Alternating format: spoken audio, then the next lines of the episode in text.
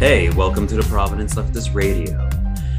It's Crow, and we're going to be talking about a quiet amount of things going on in our city and state. But before I go into that, please remember to check out our Patreon, help support us to continue doing what we're doing. And from there, we also have a possible new co host who will be introducing themselves right now. Howdy, my name is Isaiah Tobias Lee. I am an organizer of mutual aid and a electoral dude, meaning I work in electoral politics and I try to promote a lot of candidates, although I also uh, completely respect the right not to vote, as I understand that that's a that's a very big conversation in uh, far left com- in far left politics.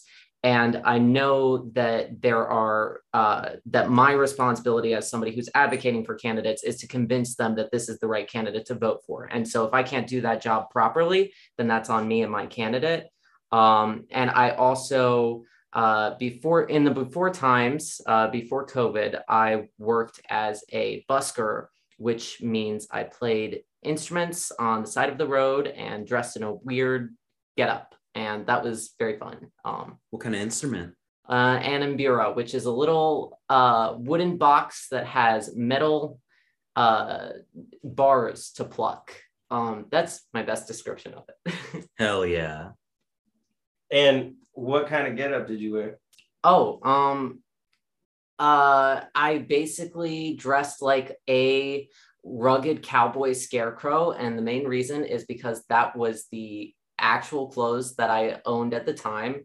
And I just wore the worst clothes that I could possibly imagine. And then people would say, Oh, that's a costume. And it was great. nice. Uh, I should also add this is Alex. Uh, this will be my last official episode on PLR podcast. It's a little bittersweet because I think that what Andy and I created uh, two Novembers ago, and then you know Evan came in a few months later, has really blossomed into a beautiful resource for left aligned people in the state of Rhode Island and in Providence in particular. But I do believe, along with Evan, along with Andy, that it is in need of younger voices. Uh, and so long as PLR podcast can serve as a platform for younger voices to boost up mutual aid efforts, to boost up organizations in the state, I think that that's great. And you know, I I sort of have a lot of other things going on right now with the Rhode Island Communist Party, with finishing my dissertation work, uh, and other obligations that that I have. So I'm really excited to pass the torch to Crow and Isaiah and to see where they take it. And also, like I'm, I'm really sad to be leaving the PLR Twitter because that's where I got into all my debates with people. Uh, that's where I was the most pedantic. So I really hope that that continues. Carlos or Crow will be in charge of of the uh, Twitter now. I'm a huge fan of your Twitter work, by the way. Thank you. It's, it is a lot of work. Your constant arguing is like really inspirational. I mean that seriously, but yeah, I'll see who I argue with when I use the Twitter. I mean, I already argue when I use my regular Twitter, but my regular Twitter, a little unhinged, but I like it that way. But anyways, what's going on in our city and state? A whole bunch of things. I'll start off with something simple. Simple. We're going to talk about our very own and most favorite re- mode of transportation. Hmm. Caution, buses turning. I you meant hoverboards. Oh, those I hate every time I see those. They're not even hoverboards, right? The thing that they call hoverboards, they don't even hover. There's a wheel on them. Yeah, I don't know. You know what I'm talking about? Yes, I know what you're talking about. I just generally, anytime I see someone riding down the street with that, I already don't like them. it's true. They look so pretentious. Yeah. Standing. Also, that thing looks like if you mess up, oof. True. So, yeah. When we're talking about RIPTA, our favorite mode of transportation, they decided that we're just going to cut services to the beach. And right now, while we're recording this episode, it is really hot outside. Everyone's going to the beach. And it's interesting how RIPTA decided they, they would stop services from Providence going to the South County beaches because people would be going to the beaches. The, the reasoning that they gave was that um, not enough people were taking the RIPTA bus last year. Except the thing about that is if you remember what happened last year we kind of had a thing called a global pandemic. Not as many people were traveling in the first place. Not as many people were open to be going to beaches. So the fact that they were to use something like that as a reasoning to um, stop the services for this year for people to try going to the beach from our very own Providence, Rhode Island to other parts of the state is pretty messed up. Yeah. Luckily, our governor McKee decided to basically say that's ridiculous because everyone thought that was ridiculous. Everyone except those who are managing RIPTA. And he stopped that where the buses are still going to be going to the beach on hot days like today. Maybe they, they're going to, it's gonna, only going to get warmer. So he did stop it. Yes, he So stopped the it. buses are still going to go to the beach. the buses are still going to go to the beach. So you should definitely consider going to the beach via the bus if that's a way you would go.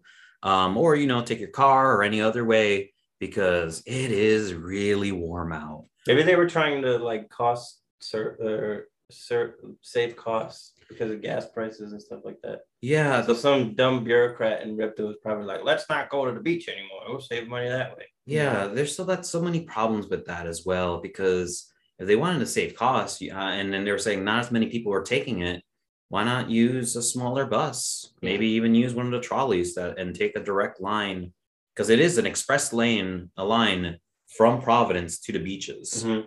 I saw someone on Twitter say that they kind of considered that Governor McKee had like asked uh, Ripta to take away those buses just so that he could demand that they stay in place. So like that's free campaign advertising for him. Oh, that makes so much sense. Yeah. That's Well, such a cheap win. That's a conspiracy, but I'm it's with a it. conspiracy for sure, but it's also hilarious. So I decided to promote it on this um on my first day. Hell yeah. I don't think it's below Dan McKee, to be honest with you, though. yeah. He does a lot of. he's a politician, and there's one thing we know about politicians: you can't trust any of them. It's true. Yeah. And So- the question there is more like, is he smart enough to come up with that? Not really. Is he like a good enough person to come up with that? You know, sorry. Go ahead. but yeah, and you know, the fact that that happened again, even though like it was like overturned, the fact that it ha- uh, was going to happen in the first place, pretty messed up. Like, yeah, you get you you can use all sorts of things. It's you can go, you can start talking about how it's pretty classist, you know, stopping Yeah. people from the urban city from going into these uh, beaches and other parts of the state. But yeah, um, you know, what they publicly said was due to low patronage, which again is illogical considering that the reason they were saying that was using information of last year while we were living in a global pandemic where again people weren't really going to the beach as often last year and the year before that. Yeah. and from there what else is going on in our city and state? Although I do have to say, last year I went to the beach and there were a lot of people there, but it was all cars because the cities with major beaches, um, they charge like twenty dollars per car to park, and so I think that the state also incentivizes people to travel there and not via the bus, so that they have to pay those beaches to park their cars. makes Yeah, sense That makes a lot of sense. I also I also think that it might have like a lot to do with the way that like rents are skyrocketing and um you know prices in in every aspect of Providence are skyrocketing. And so like there has to be some point where they say, you know, here is the center of all homeless populations in Rhode Island. Um, we need to get rid of this so that uh, properties like uh, all of the Paolino properties near uh, Kennedy Plaza and that uh, the new Superman building activities are, you know, more uh, appropriate for certain audiences, um, you know, uh, of the upper class variety, um, oh i have something to add into that real quick as well for sure. But before I do that, I do want to also leave off in regards to that RIPTA story that um, Joe Cole, the vice president of the union that represents the RIPTA employees, um, he, he is quoted in saying, We're the ocean state. If we can't go to the beach, it makes no sense. Facts. But yeah, and speaking of like things in RIPTA and upcoming events, um, Providence is finally having the return of PVD Fest. If you don't know what PVD Fest is, it is a yearly event that has been on hiatus due to COVID that would have people from all across the city, state, and even farther coming together and celebrate music, art, local vendors, and so forth. But the main thing about um, PVD Fest, aside from being able to uh, open carry uh, alcohol, which is pretty neat, although now that I'm in my mid 20s, it's not as appealing. Um, but it is a neat event, a lot of music. It's not as good as it used to be. I mean, uh, ignoring the fact that it didn't happen for a while, but like before it stopped happening, it wasn't as good as like some of the even older ones.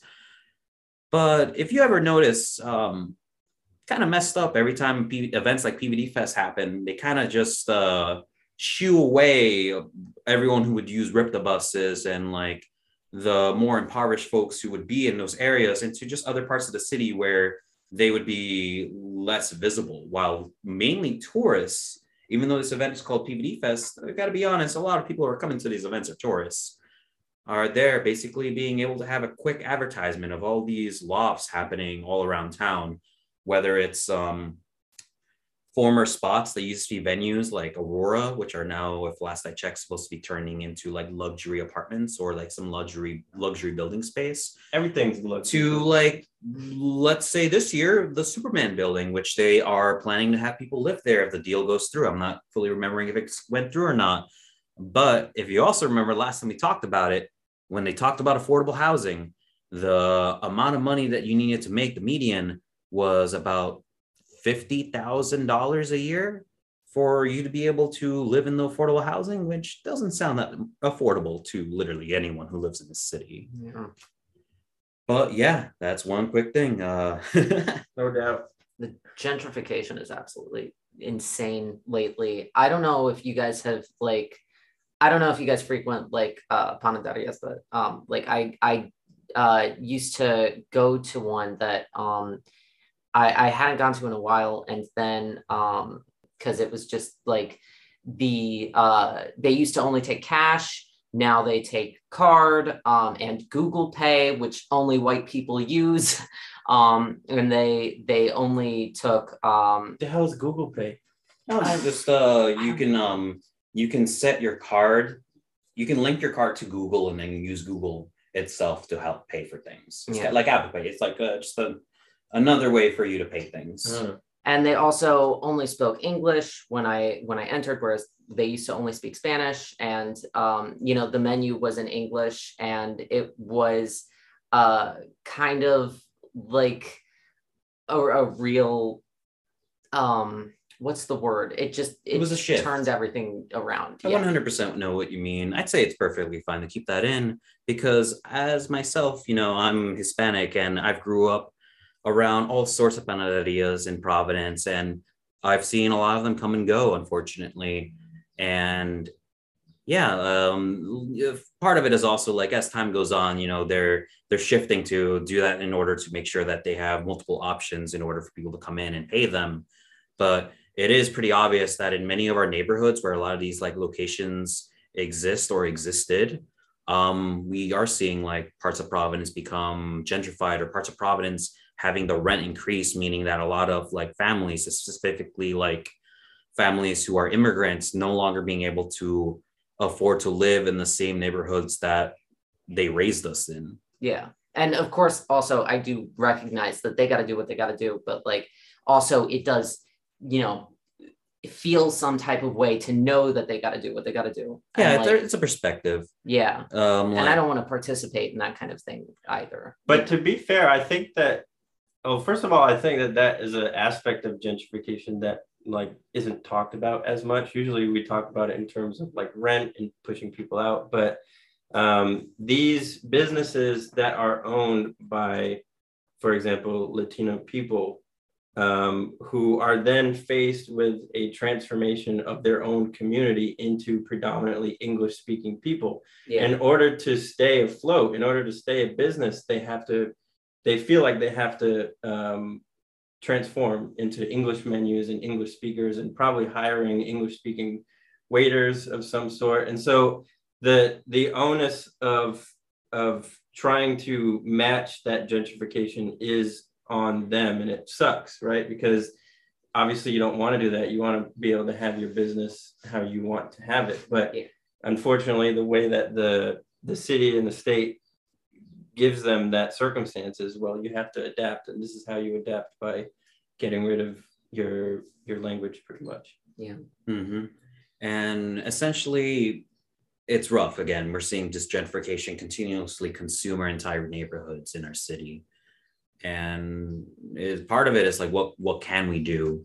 Um, well, also what part of it what can we do is to make sure that um, you know whether it's like tenant like unions, for example, like the RI ten, uh, tenant network. I want to see what's the, the, Tenant name network, right. tenant network RI Mhm. like uh because how a lot of this happens is basically uh landlords would decide hey get out of here and or like they would uh, unfairly raise these rents while the conditions of the house wouldn't have changed at all and forcing people to leave their homes that they've been living in and raising their families for such a long time just to be replaced by those who will be continuing the gentrification of those neighborhoods. And it's a reason why things like tenant networks and unions are needed to make sure that tenants have control and are, are able to keep having the ability to exist in their neighborhoods and push back against that upcoming gentrification.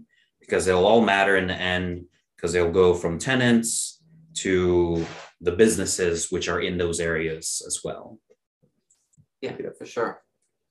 Now, besides that, um, something pretty messed up uh, in relation to East Providence. So, a East Providence police officer was uh, recently suspended, and his the reason for his suspension was, of course, he abused his wife. So, essentially, what happened is It's so bizarre that the stereotype of cops beating their wives is not a stereotype, but it's like repeatedly something that just turns out to be true. You would think that like, you know, the police would like uh what's the word I'm looking for? They would like vet the people that they hire, you know, like maybe check if they're alcoholics or, you know, check in on what their home life is or something like that just to avoid this like repeated offense of police just beating their wives. Why do why even get married if you're gonna beat the fuck out of the? Yeah, because one thing when it comes to being a police officer, and also it goes beyond being an alcoholic. I mean, to be honest, I myself love drinking alcohol. It's pretty cool sometimes, but then you gotta make sure you control yourself as well. But um, you know, this these are who police um departments want to hire. These police departments want to hire bullies. They want to hire these uh, mainly men who would go around and you and do these acts of violence towards the people who they lie and claim they protect when really they only protect of course property and the interests of the upper class. And going back to this officer specifically his name is stephen evans 41 years old. And what he was charged with it was assault and battery of a family slash household member that being his wife. Yeah. so there are some things there's a lot of developments in this and this is still going on but the what I found disturbing is that, like, for example, when the news department would reach out to him, um, his response was just "have fun with the story." Like, hmm, Comedic villain type line. yeah, but here's the part. Um, he is a sergeant of uh, of the East Providence Police, and yes, he was suspended. Of course, as the general suspended with pay. But a few days after, his wife um, ended up trying to um, have it all have it all dismissed. She said that uh, she was actually actually made it all up, which is pretty disturbing, concerning, especially for her own safety Yeah. whether maybe there's ways that people who happen to maybe know these individuals personally or maybe something that can be done because again like her husband who was a police officer attacked her and now most likely is the one that forced her whether it was him or again other police officers protecting their own basically convincing her to drop dismiss it all. Yeah. of course it's these are things which we can't fully confirm and it's, at this point you could say it's an accusation. But knowing how things are with police officers in this country google 40% and that'll be all with that. But yes um, long story short police are scum Is it forty percent of cops that are domestic abusers? Is that what Yes. the forty percent is. Yeah. Seems a lot more than that. I guess it's. I mean, it's only the amount that got that's reported. Yeah, it's because so- the definition of abuse when legislated is um are you a cop okay then you get away with it so you know i don't know um yeah it's it's it's all really really disturbing. And i feel like if somebody was ever going to make a false accusation against a cop they would stick to it. They would have some motivations. And like i feel like the biggest indicator of the fact that she's telling the truth is the the fact that she retracted it later. I don't know. That's my personal hot take. Yeah, I agree with that. How how are you gonna how are you gonna come out with that and then retract it and expect not expect people to be like, what? It yeah doesn't make sense. yeah Yeah, and this is an incident that the reason all of these charges came into fact was because 911 was called Mm. in the first place. And of course, the officers who came would, were then then had those officers who came to the house then had concluded that the aggressor was the husband, the officer who had assaulted his own wife. Honestly that was a twist i expected i expected you to say that they were going to take the cops side that blows my mind and the the fact that i had such low standards is a i don't know I mean, in the end, like that's what this that that's what they put in paperwork. As Yeah. far as like the police officers there, again, cops always defend them them their own. That's why every time we see police officers do some incredibly messed up things, whether it's in our own state or across the country, the main ones who are making sure that uh, these officers are protected are other officers themselves. yeah Again, just always remember, AC, AB. I mean the the police will have to technically take her side as long as the as long as the accusations stand. Um, but like I mean they have to do that publicly to save face, but they can still suspend this guy with paid suspension as like a you know kind of support. You know what I mean? Like I'd love to be suspended with pay. That'd be great. Just be home, yeah making money doing nothing. You know? yeah He's at home more. Mm. Can you imagine how sociopathic you have to be to beat the person that you live with and that you've been with? Probably, I'm gonna guess for like tw- if he's 41, I'm gonna guess he's probably been married at least 10 or five years, right? And Yeah. living with that same person. So can you imagine how sociopathic you have to be to beat a person that you live with, that like you see every day, that you that sleeps with you, and that like I don't know, it just blows my mind.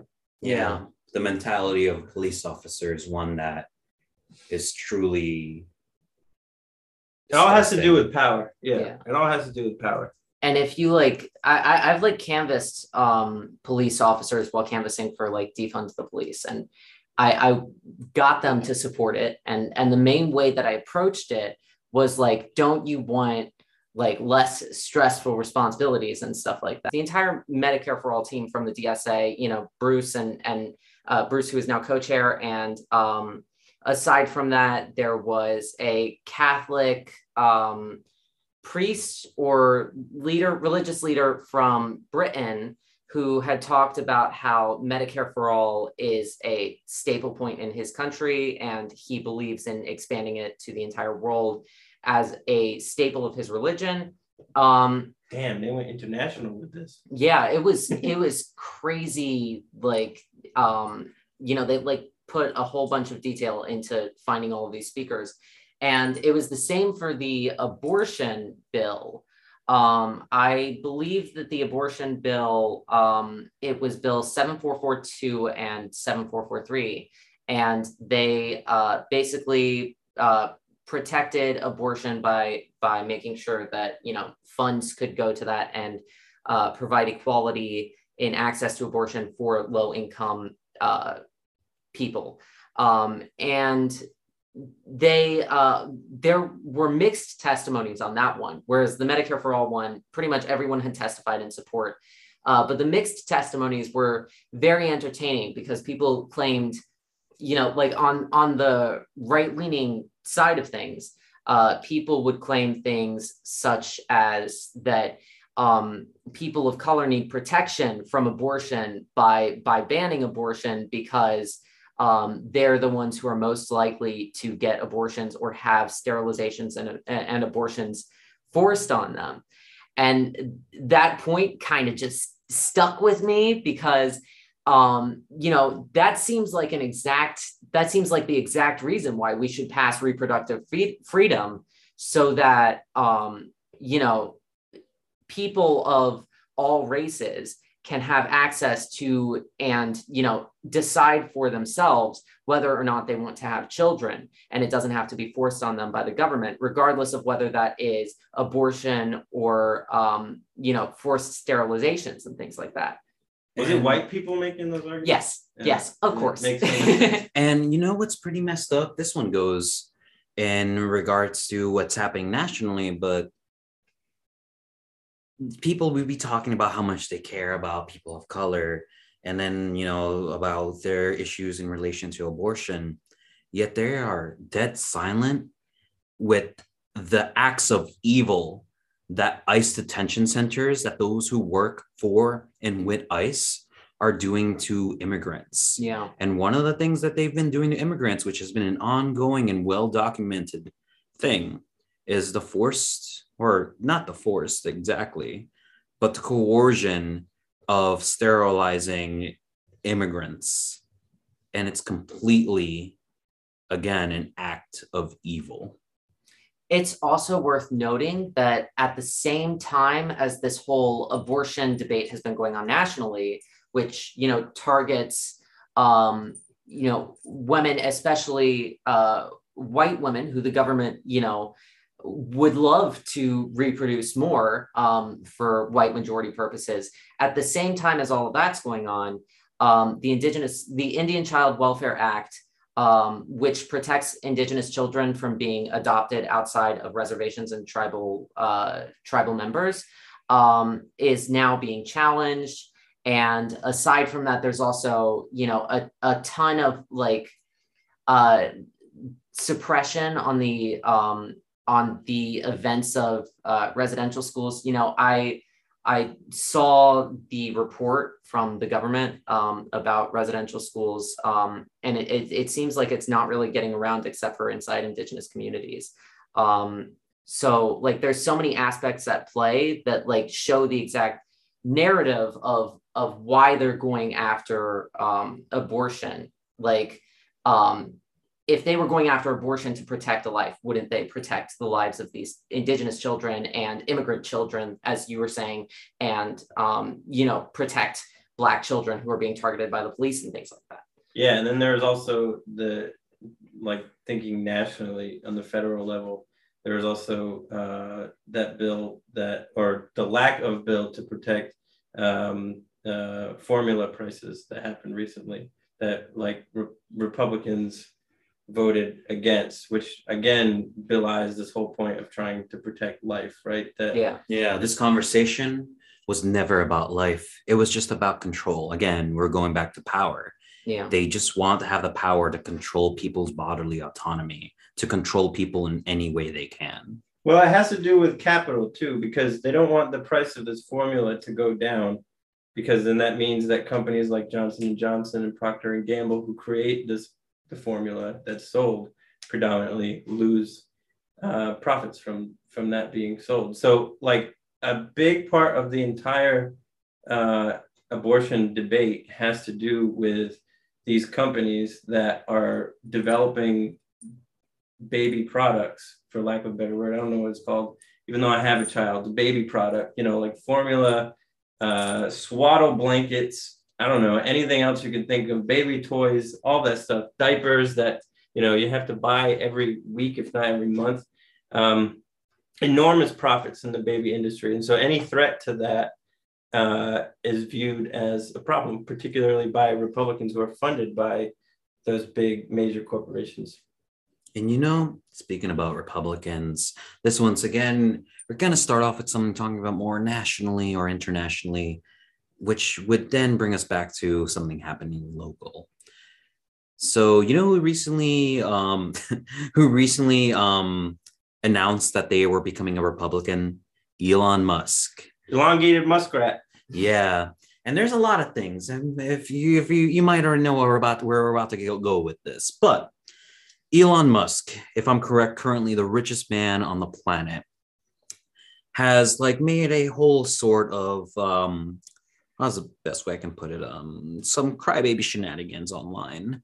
And he has been coming out and saying, like, I'm like a Republican anymore, these Democrats, this and that. Um, uh, just so many things, just just normal people don't talk like that.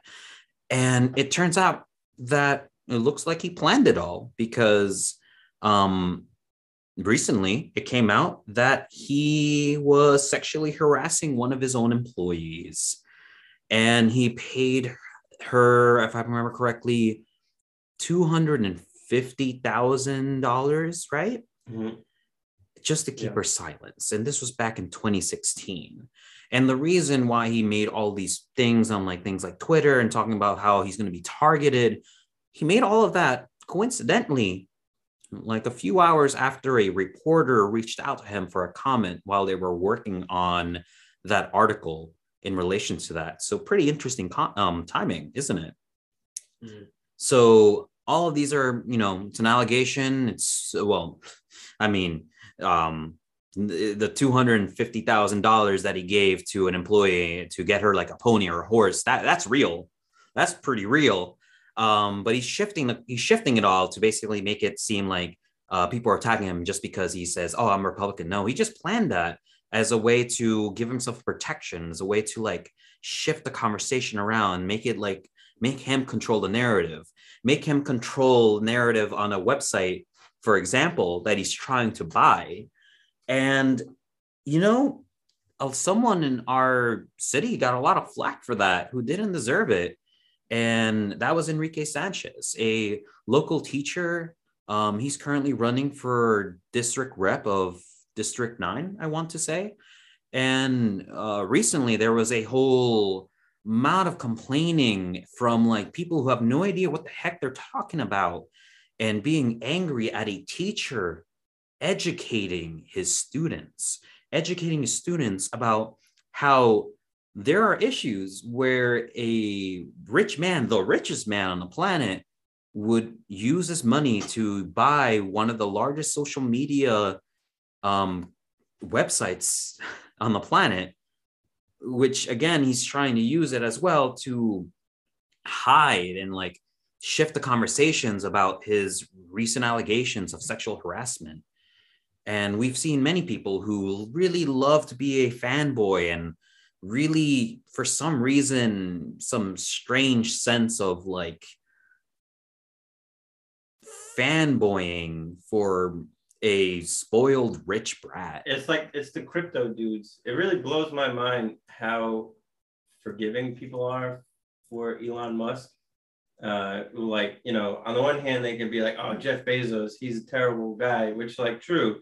But then on the other hand, they'll be like, Elon Musk, not so bad. You know, Tesla's cool and he's trying to make it green and yada yada yada and all this other stuff. But like, uh, you know, I think as this past week shows, and with that all that stuff, it it it demonstrates that like Elon Musk isn't really that much different than Donald Trump, for example, or or any other of these rich assholes. Um, Yeah. You know, I, I'm thinking of the Stormy Daniels controversy with Donald Trump, where he paid her, I think, probably around the equal amount of money to not say anything about what they had done. Uh, you imagine having so much money that you could just pay people to like, pay their silence yeah, not say anything? That's ridiculous. It's Yeah. ridiculous to think about. so again eh, there has been such a interesting backslash where people would want uh, someone who is an educator like enrique who did nothing wrong. He was educating his students and being real with his students about the richest man on the planet that maybe you should also remember that he's the richest man on the planet. He doesn't give a shit that you exist. Why are you spending so much time trying to defend again the richest man on the planet who never really invented anything all his inventions come from the workers that he hires and his all his wealth originally came from south african apartheid where there straight up was just genocide and the complete and total stealing of land, that's where his money comes from. He's he, he this this whole conversation that he tries to lie and say that he came from humble beginnings is not true.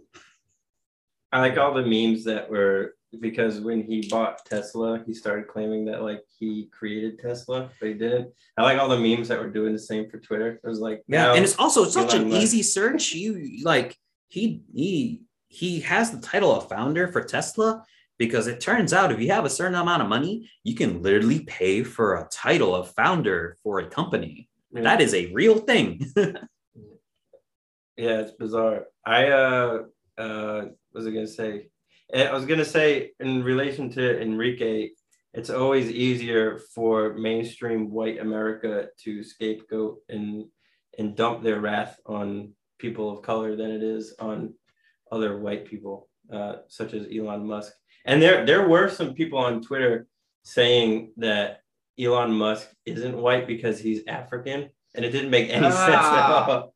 It didn't make any sense at all. But there were people legitimately making that argument. And Elon like, Musk is a very white man. he's a very white guy. Yes. I don't know how to tell you all, but there's white people in Africa and they aren't they aren't doing so they, they aren't doing a lot of good things. Um Do you think do you think his turn toward republicanism has to do with Grimes going communist? Ooh. That this is Uh, like his reaction, I mean, considering his like his whole his spiteful reaction. spiteful reaction to everything it's like really interesting to see like um just mo- seeing how he acts online like uh again this this man is like 50 something years old and he's acting like a teenager on social media like like fucking um yeah grimes fucking dumped him and then suddenly he's just uh, making conveniently all these posts of and then suddenly becoming republican now after that man going through a midlife crisis right now Yeah, for real. Yeah. Uh, so who's our guest for today? Do you want to announce them? Yes. So our guest is going to be Amor. Amor is a organization that I hold very deeply into my heart. um, they'll be talking to us about um, some recent events that they've been going through and about what they are work, currently working towards. Amor does a lot of variety of things in relation to immigrant justice and making sure that they are a resource for the local community who need help in relation to um, the injustices of what groups like ICE do. Stay tuned for Amor. Hell yeah.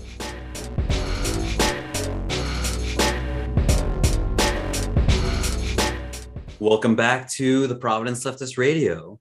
So, we're going to be having a guest today, and that guest is Amor. Amor is a network which I hold de- close and dear to my heart.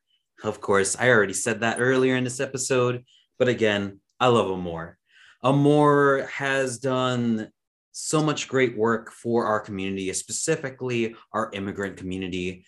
And we're going to have our guests of Amor introduce themselves. We can start with Sophia.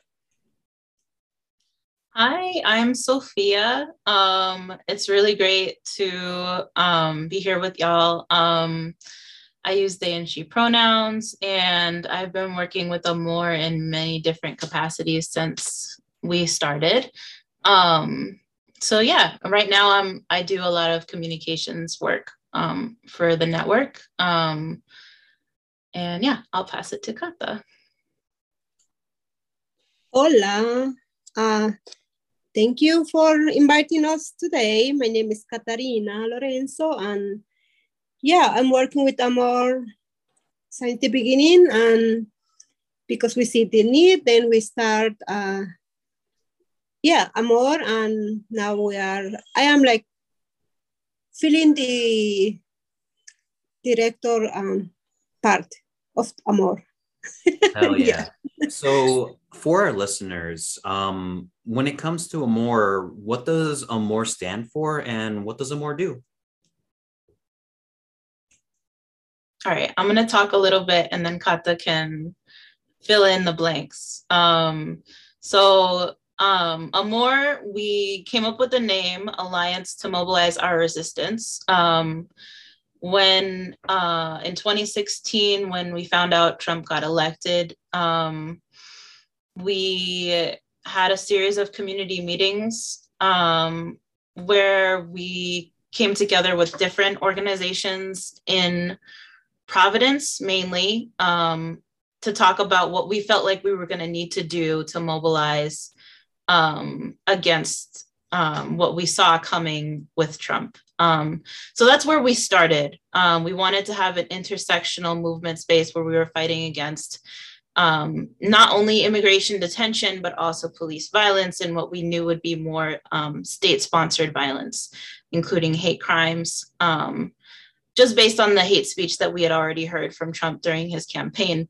We knew that that would become policy. So, um, a lot of the orgs that work with Amor, like Direct Action for Rights and Equality, PrYSM, Providence Student Movement, the FANG Collective, um, these were all organizations that um, were already doing work against state violence in specific um, other types of movement, like organizing.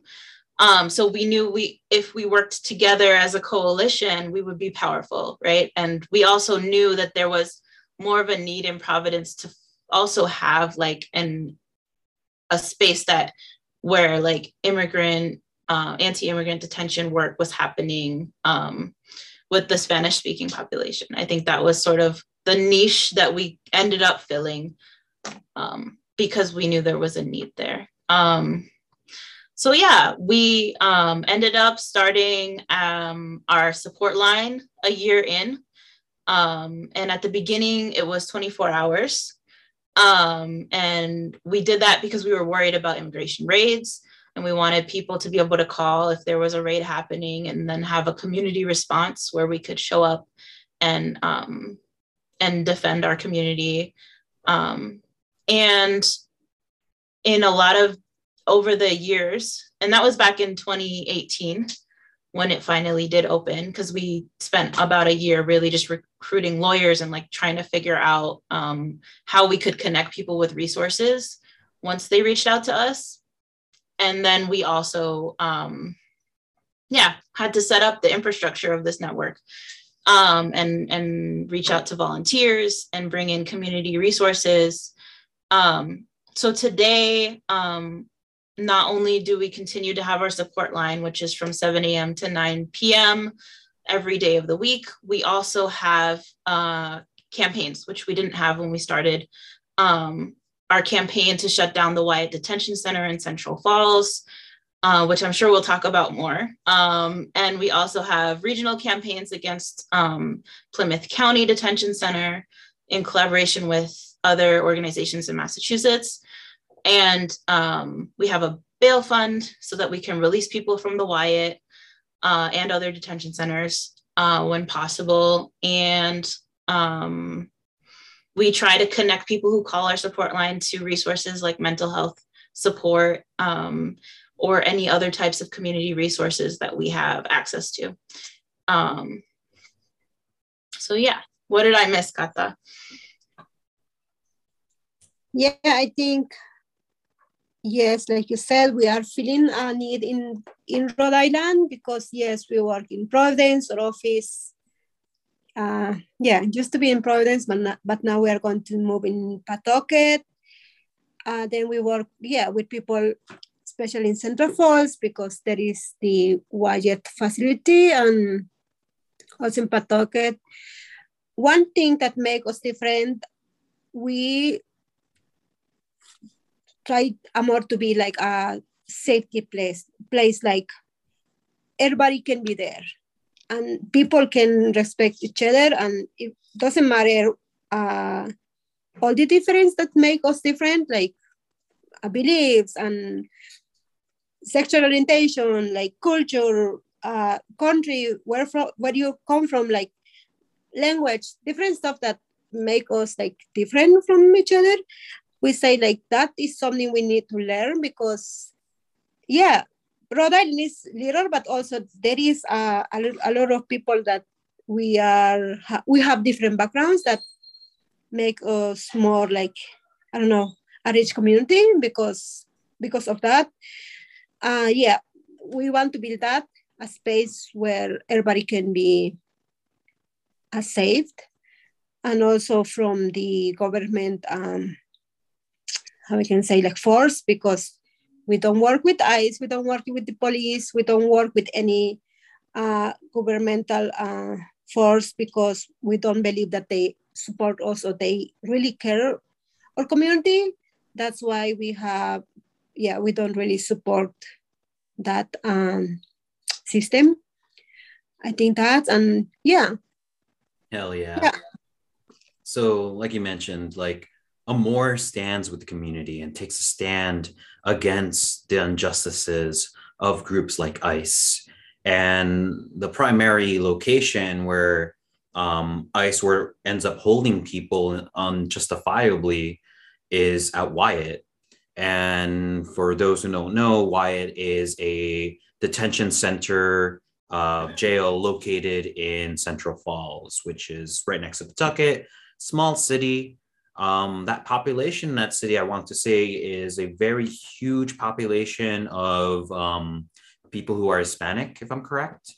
And to know that a city like that, I mean, even the mayor is Hispanic, uh, and, and seeing how ICE ICE is working with Wyatt to hold people there is cruel. And Amor does a lot of actions in relation to that. If y'all could talk about some of the actions you've done in Providence, for example, in regards to Wyatt. Yeah. Um, it's been a while. Um, I think our last action at the Wyatt Detention Center was also our fifth anniversary um, on February 14th. Um, and we did a car rally and um, a little vigil um, outside of the Wyatt. Um, and before that, um, I believe it was um, probably back in August, um, we had another vigil to remember um, the person who was um, murdered while they were at the Wyatt or um, through uh, human rights abuses and a lack of medical care for the institution um, back in 2008, I believe. Um, and he was um, the reason that uh, originally the first ICE contract was um, canceled with the Wyatt Detention Center. And um, then in 2019, they re signed the contract. Um, so recently, our most recent action against the Wyatt Detention Center was in Atlanta, Georgia. Um, and the reason we went there, um, and just to explain a little bit about the the Wyatt um, quasi public um, status. So basically, um, when the mayor of Central Falls agreed to have the ICE um, contract renewed uh, or reopened back in 2019. Um, the public um, came out and said they didn't want that. Um, and that include that included us, that included other community organizations that came together to say that they didn't want to see that happen. And so then eventually the city council and the mayor overturned that and we're planning to close it um, cancel the ICE contracts. Um, and what happened was the investors in the Wyatt, um, which we know as Invesco, which is the majority bondholder of the Wyatt Detention Center, sued the city of Central Falls for trying to shut down the ICE contract. So um, essentially, they said they wanted to keep making their money. Um, they didn't want to, and this is actually a bankrupt institution. It's not benefiting the city. The city puts in more than it makes. Um, it's not a profitable business, right? Um, but these investors um, don't really care about the needs and well-being of this community. Um, and so they sued the city and they still have a lawsuit open against the city. And that's what's keeping um, the ICE contract going. Um, and so we went to Atlanta to tell to their um, annual shareholder meeting, their first in-person one since the pandemic, to tell them that they needed to drop their lawsuit against the city of Central Falls and stop investing in the Wyatt Detention Center. Um, so that's that's how we ended up there um, this past um, last week, um, last Thursday. I believe it was. Yeah, um, a lot of things happened there. Mm-hmm. Um, I remember like uh, I was looking online and um, what started as you know it was peaceful. It was pretty. It was just a normal protest. We all were there, um, pretty much you know voicing your concerns and voicing that what they're doing is pretty messed up. And then that's when they had the police. Um, they they uh, ended up sicking the police on y'all, and four people were arrested. Correct? Yeah, that was back in Kata. Um, I think you can speak a little bit more that, about that. I think uh, were you there that that night? Uh, the other time, mm-hmm. we I think okay. I don't remember, but exactly we've been at the Wyatt several times, like since 2019 we were doing like different kind of action, but I think the big action that specifically for Amor and it was difficult. Yeah, it, it, it was in 20, 2020 at the end. And yes, we three people was uh, was charged, uh, but yeah, I think they were they were released after one day. The next day, they were released by the Central Police uh, yeah. Although um, I think people were also arrested at the Atlanta protests as well, for at, at, the um, Invesco um, protest. Okay, I thought you were asking about the the protest a while back, but but yeah, no, that yeah, four people were arrested, um, three of whom were okay with having their faces out there in the media, and so that those were the three that we saw um, and and we sort of talked about. But yeah, um, we were essentially peacefully protesting in front of their building, um, and we're not planning to get arrested at all. Um, it was um, really, you know, we were doing what we do, making noise, um, and the police showed up really quickly and just started grabbing people. Um, so usually when at least here in Rhode Island and in, in Massachusetts and other spaces like that we're used to, people will um, get a warning first from the police and then we can choose to leave, which was our original plan.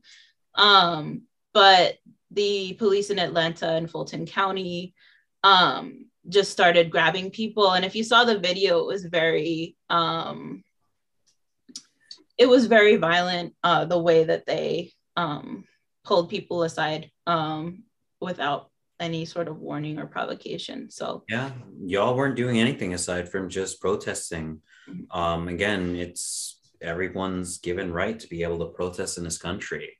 Yet uh, the police, who again often show that they are for the people, they are for these rich um, investors, for example, and one of those investors called them. The police showed up there immediately, pretty much, I'm assuming, mm-hmm. and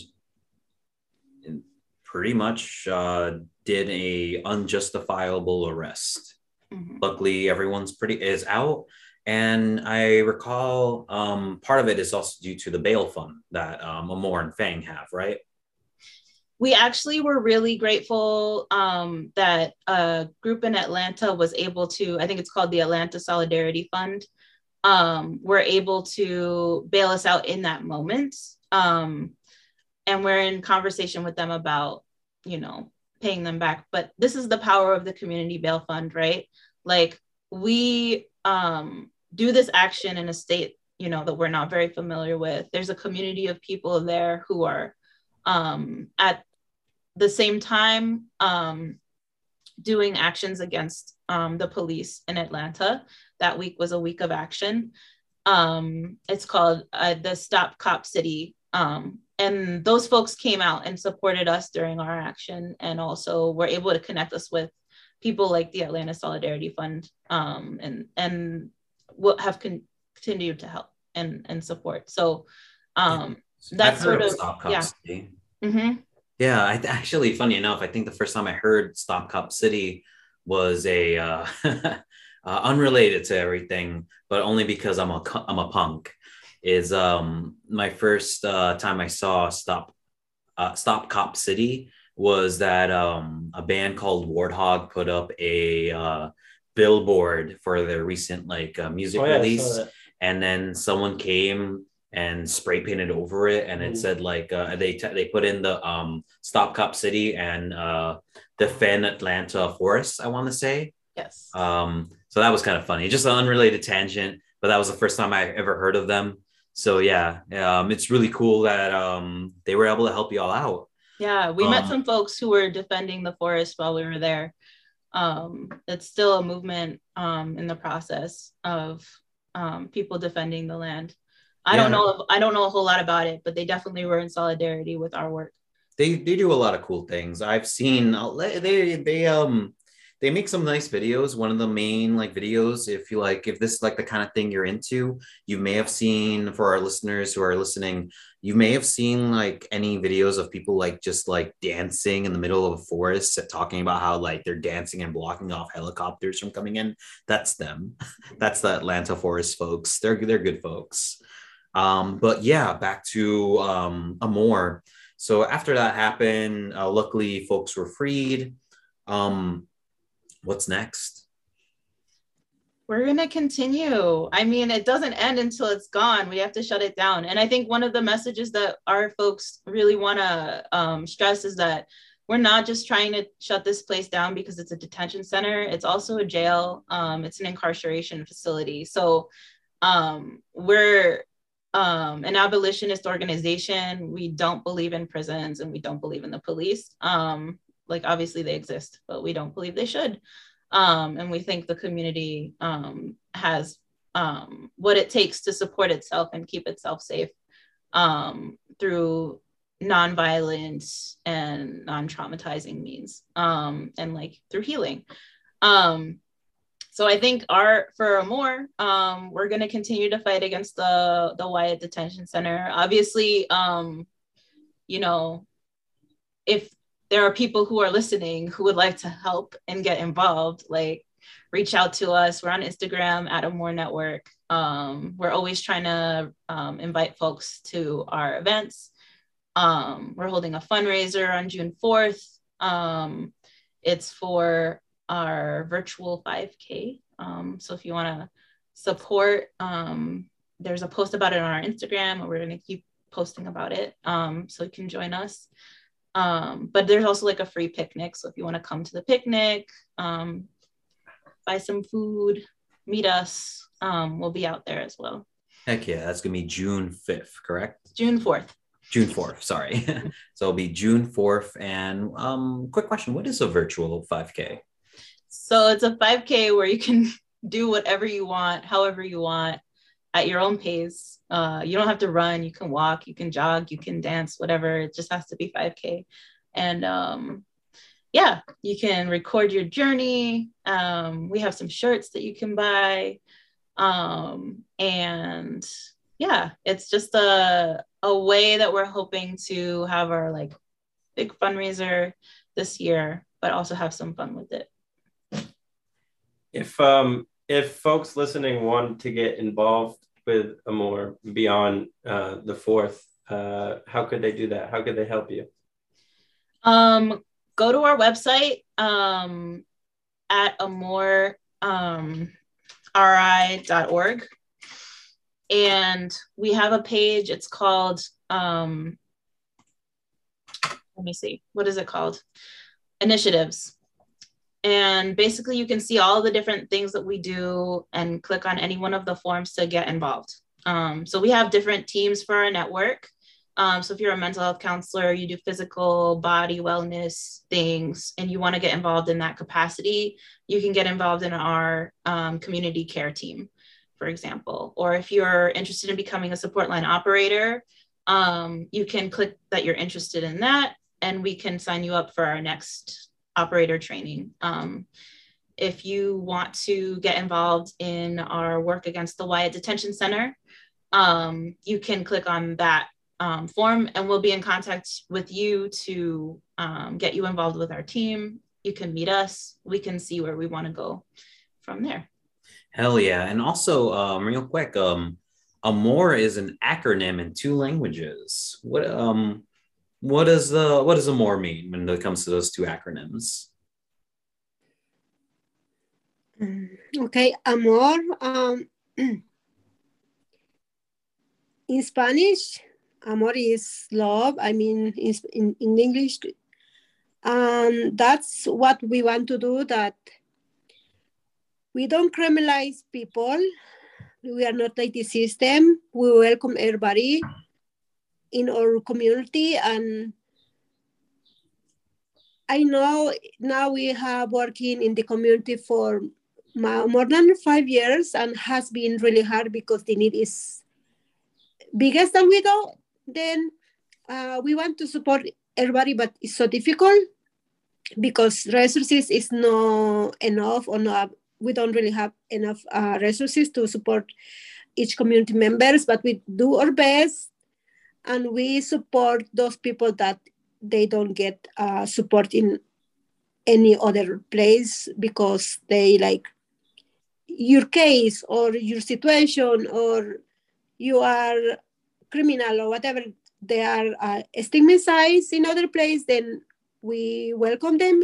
Like i said i will not say now that oh we uh, cover all the need because the need is big and we can it's just uh, it's just hard but yes the most support that we have the better we can support our community members and that's why like if people is interested to join to the effort or to, to Amor network that's why it's Amor network because we connect people to other resources that Amor couldn't give to the people. But also we have our own resources that we support people.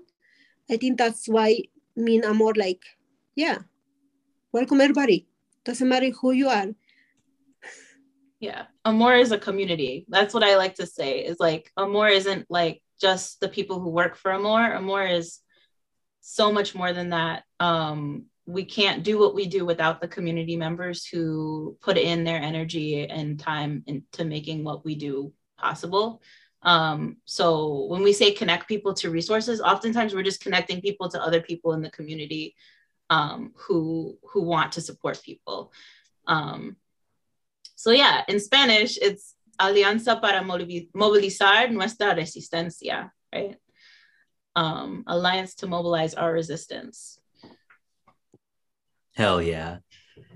So yeah, um, for those listening, um, you were told various ways you can help out Amor. Other ways you can help out more is maybe if you have any donations, you can go on their website.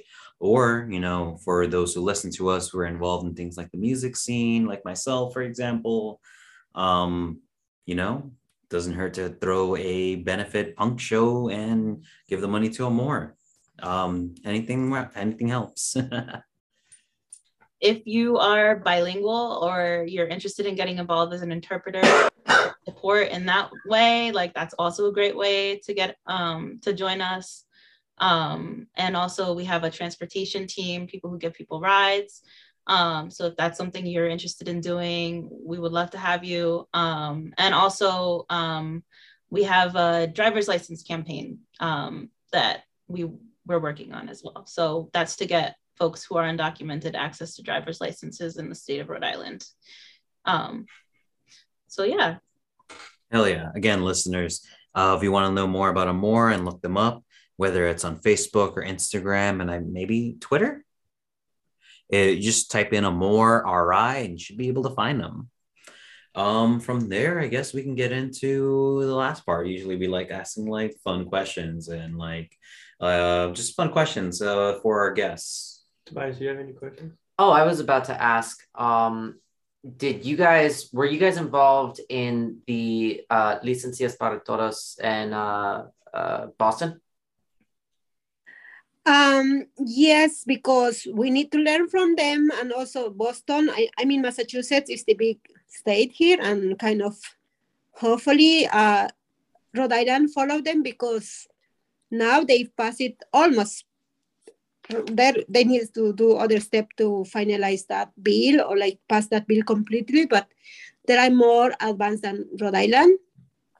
That's why we need to connect with them because and also you we said like okay I'm amor only work in rhode island. The true also we have people in massachusetts that we support because you know people here like uh in in Attleboro also in like what is the other city here that is close from here.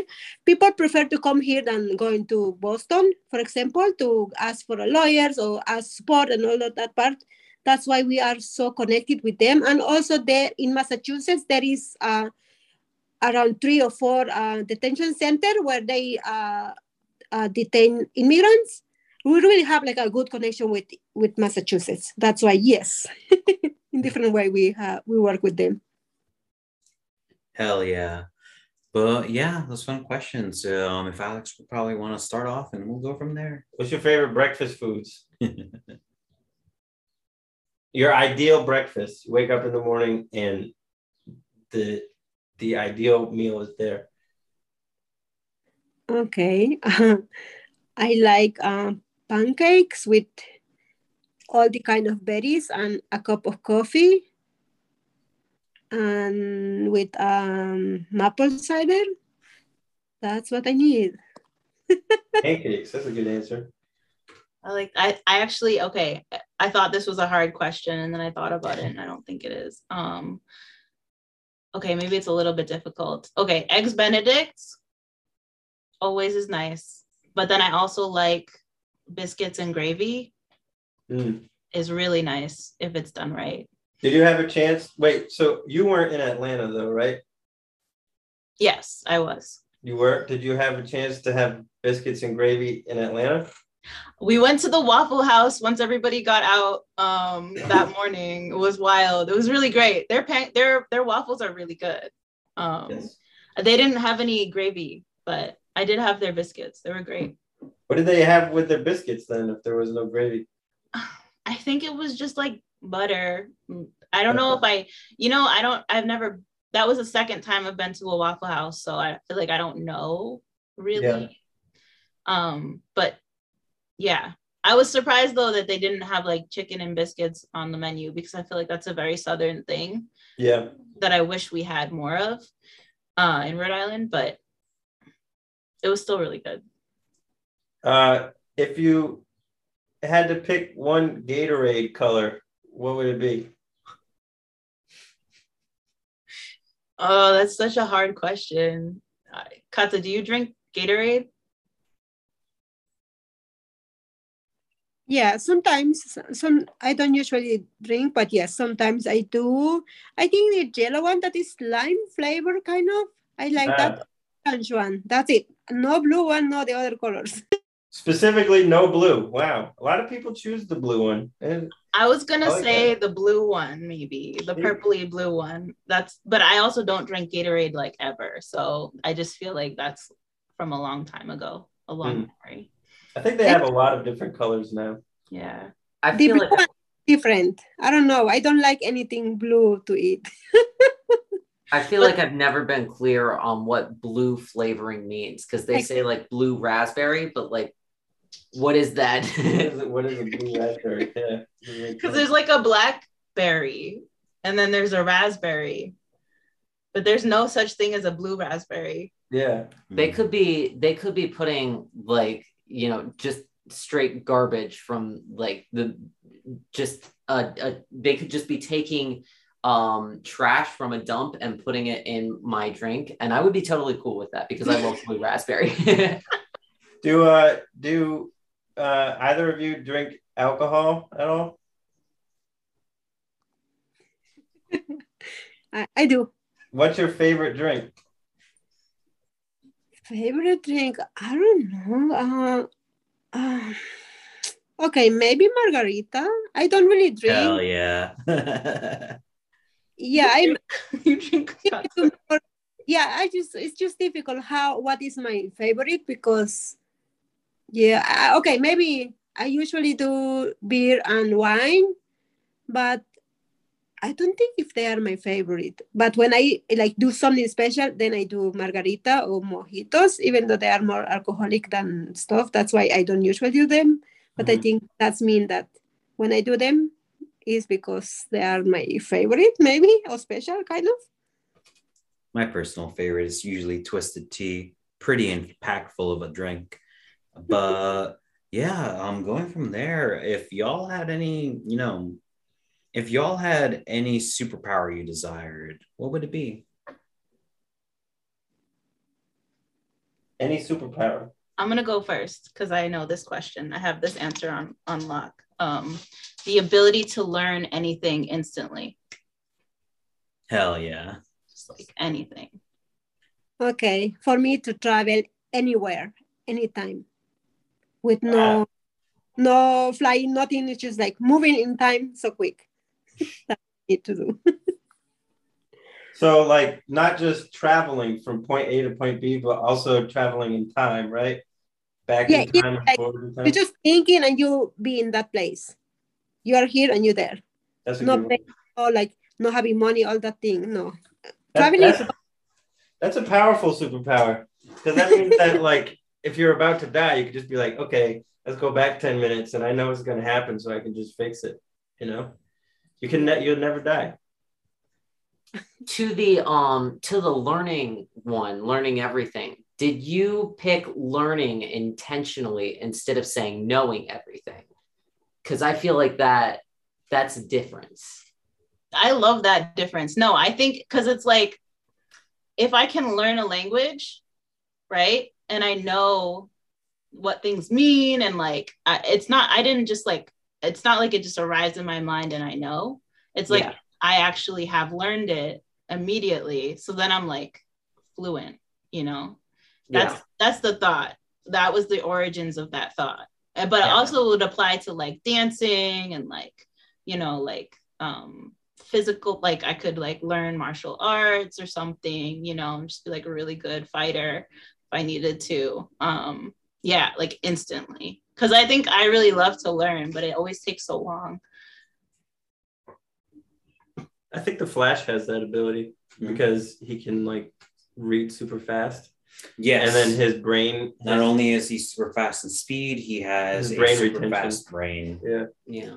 Love love Flash heroes and comics. But yeah, for the most part, um, thank you all for coming on again for our listeners. Um, Amor is an amazing network. They do a lot of great work. If there's any way you can help them out from the ways we describe, totally do so. Um, but yeah, if there's anything else y'all would like to say.